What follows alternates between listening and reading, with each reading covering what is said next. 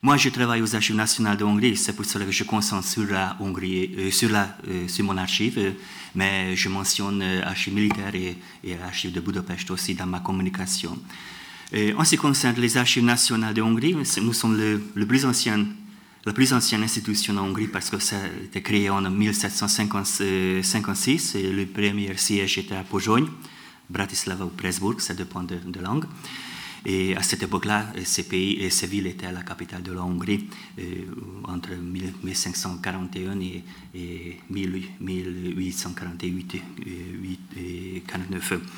Et les archives ont été transférées à Buda en 1784. Et ce lieu, je vous montre les archives. Non, après tout ça, je parle tout d'abord de la réunification des archives nationales et les archives départementales. Actuellement, on préserve plus de 307 km de documents, c'est-à-dire environ 90% des documents trouvés aux archives nationales ou trouvés aux archives hongroises se trouvent chez nous dans les archives, dans le cadre des archives nationales de Hongrie. C'est-à-dire avec les archives départementales, bien entendu. Dans le centre, dans les archives d'État, où nous préservons les archives des ministres centraux, nous préservons environ 100 km, ça fait 85% des documents.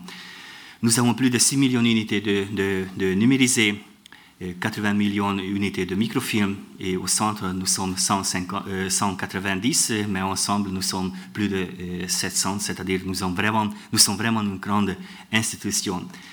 On a 27 bases de données, et on a un programme de numérisation et les normes internationales, suivant les normes internationales des archives, et environ 2 500 chercheurs par année, et les visiteurs 2000, et en plus les visiteurs 2 500, parce que nous suivons le programme des archives ouvertes, c'est-à-dire nous sommes vraiment ouverts vers les visiteurs, et vers les Français, vers les Anglais, vers les autres, et nous avons vraiment un programme riche culturel, et bien entendu des colloques et d'autres choses. Oui, les archives nationales de Hongrie, vous pouvez voir la photo, parce que ce bâtiment a été inspiré par la Cour des comptes de Paris, parce que les archivistes hongroises visitaient la France et trouvaient l'idée de nouveau bâtiment des archives ici à Paris. Et ce bâtiment a été inspiré par l'architecte française à l'intérieur des archives. Et vous pouvez voir dans ces photos l'ancien bâtiment, parce que la tour a été détruite pendant la Deuxième Guerre mondiale, mais c'est le bâtiment des archives. La salle de lecture, complètement détruite pendant la Deuxième Guerre mondiale. Dans ma communication je parle tout d'abord sur les possibilités de la communication aux archives, et après, je présente les archives, notre collection concernant la Grande Guerre, et je mentionne archives militaires, archives de Budapest, et mémoire de la guerre en Hongrie. Il y a un programme en septembre, c'est la journée de la collection, on a lancé un programme pour demander les Hongrois, les citoyens, de venir chez nous avec les archives privées, ces archives privées concernant la Première Guerre mondiale. Il y a beaucoup de personnes qui nous visitaient avec ces photos familières. C'était un grand succès et c'était une grande surprise pour nous aussi. En ce qui concerne la communication, j'essaie de régler 2 minutes. Il faut dire que chez nous en Hongrie, la recherche est très facile parce que c'est un droit de l'homme, c'est-à-dire un accès libre il y a un accès libre pour tout le monde. Les documents créés après 1990, c'est la date de la 1er mai, c'est la date d'élection libre à la fin du régime communiste.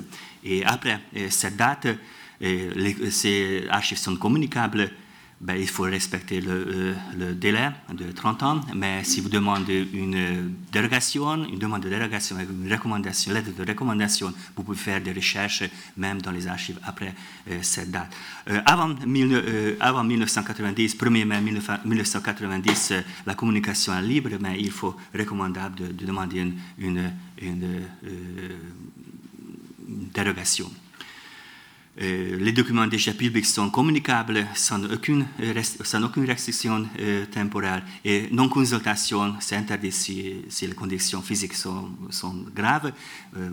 N'oubliez pas les conséquences de la Deuxième Guerre mondiale et la révolution de 1956, environ 80% plus de 20% des documents détruits pendant ces deux tragédies. Je suis.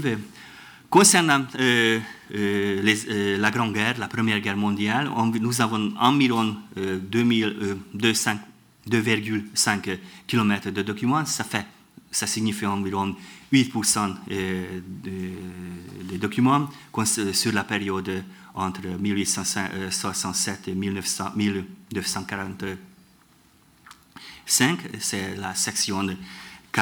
Nous suivons le système français ABCD.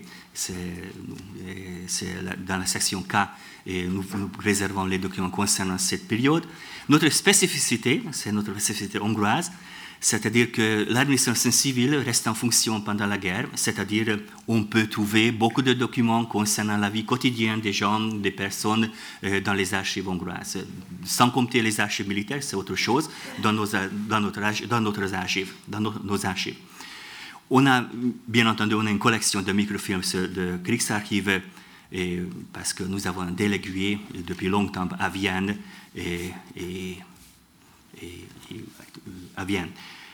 mais jusqu'à présent, selon l'estimation de mes collègues, environ 10% des documents ont été cherchés et trouvés et relevés par les visiteurs, par les chercheurs, et par les historiens. C'est-à-dire, on a beaucoup de possibilités de faire des recherches. J'ai parlé de la destruction des archives. Je ne voudrais pas mentionner encore une fois. Nouvelle importante, c'est la coopération avec les autres pays, et notamment dans ce cas-là, il faut souligner la Russie, parce qu'on avait organisé un colloque hungaro-russe il y a 2 ans, et nous commençons à chercher, à faire des recherches aux archives russes concernant les prisonniers de guerre. Prisonniers de guerre de la Deuxième Guerre mondiale au début, et après nous essayons de continuer avec les prisonniers de guerre de la Première Guerre mondiale. Il y en a beaucoup de sources à Moscou. Nous avons aussi un délégué à partir de 2000 à Moscou, et on peut faire des recherches là-bas. Il fait des microfilms, il numérise les documents et envoie aux archives, chez nous, aux archives nationales, et c'est ouvert pour les chercheurs. Et bien entendu, vous pouvez consulter les archives par les bases de données. On a organisé une exposition. On a organisé beaucoup de colloques, mais on a organisé une exposition sur l'arrière-pays, l'histoire de l'arrière-pays pendant la Première Guerre.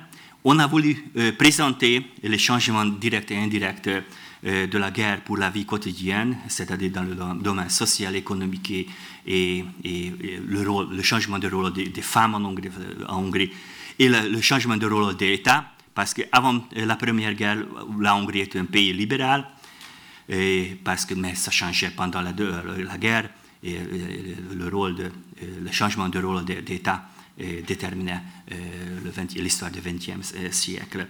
On a publié environ 150 documents publics et privés, chancelleries, télégrammes, etc. Je ne voudrais pas citer.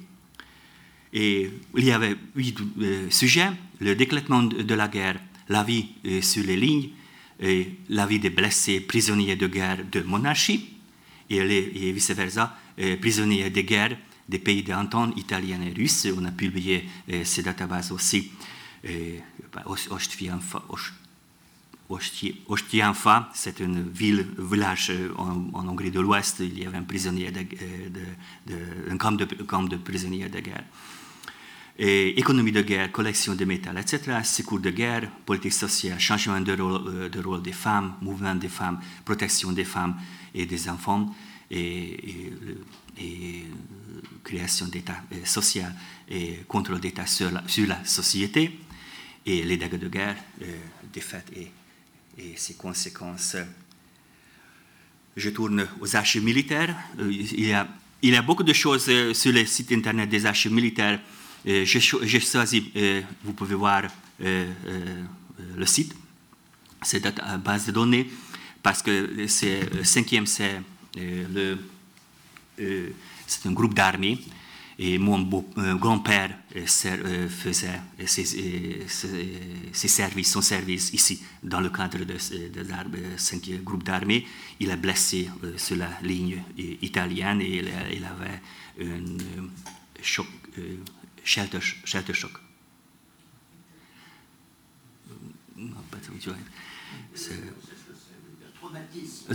Il a été traumatisé par une grenade. Et à l'archive de Budapest, ils ont ouvert une exposition placarde américaine et hongroise sur la Grande Guerre. L'inauguration s'est passée hier, le 4 décembre. Mais aux archives de Budapest, vous pouvez trouver aussi beaucoup de documents concernant la vie quotidienne des Budapéstoises, ravitaillement alimentaire à Budapest, organisation des hôpitaux, etc. Oui, j'ai mentionné, c'est dans le cadre de la journée du patrimoine, on a organisé une journée de collection, et les guerres, les révolutions, les traumes, la première guerre mondiale. On a lancé une publicité dans la radio et croyez-moi, plus de 100 personnes nous ont visités. Ils ont venu aux archives nationales, avec ces archives privées, les photos, et on numérise chacun document. C'est un grand succès pour nous et c'est une grande surprise. Nous avons une coopération avec Europana et Fortepam pour publier ces documents. Et pour conclusion, oui. Il y a une certaine augmentation des intérêts envers l'histoire de la Grande Guerre. Il faut connaître la spécificité de l'histoire de l'Europe centrale et de la Hongrie. Jusqu'à la fin du régime communiste, parler de la Grande Guerre, de la Première Guerre mondiale, ce n'était pas un tabou, mais c'était très loin. Et les gens ne s'occupaient pas. Il n'était pas populaire de parler de la Première Guerre mondiale. On a perdu la Première Guerre mondiale. Il n'était pas coutume, il n'était pas recommandable de parler du traité de Trianon. C'était un grand choc pour nous, mais en même temps, ça signifiait le nationalisme. Et sous le régime communiste, c'était un tabou. Et c'est pour cela que jusqu'à la fin du régime communiste, ce n'était pas populaire. Aujourd'hui, c'est une nouveauté de parler sur la Première Guerre mondiale. Il y a beaucoup de nouveautés dans les archives privées, dans les archives publiques. Et c'est vraiment une chose très importante, je suis complètement sûr. Et le traité de Trianon, je ne voudrais pas citer. Notre spécificité hongroise, il faut dire que dans les archives hongroises, vous pouvez trouver beaucoup de documents concernant la vie quotidienne des civils, parce que les ministres restaient en fonction. Des ministres des Affaires étrangères, le ministre des Affaires de Défense et Finances étaient communes, mais les autres étaient sous la direction indirecte du gouvernement hongrois. Mais en même temps, seulement les 10% des documents ont été trouvés par les historiens.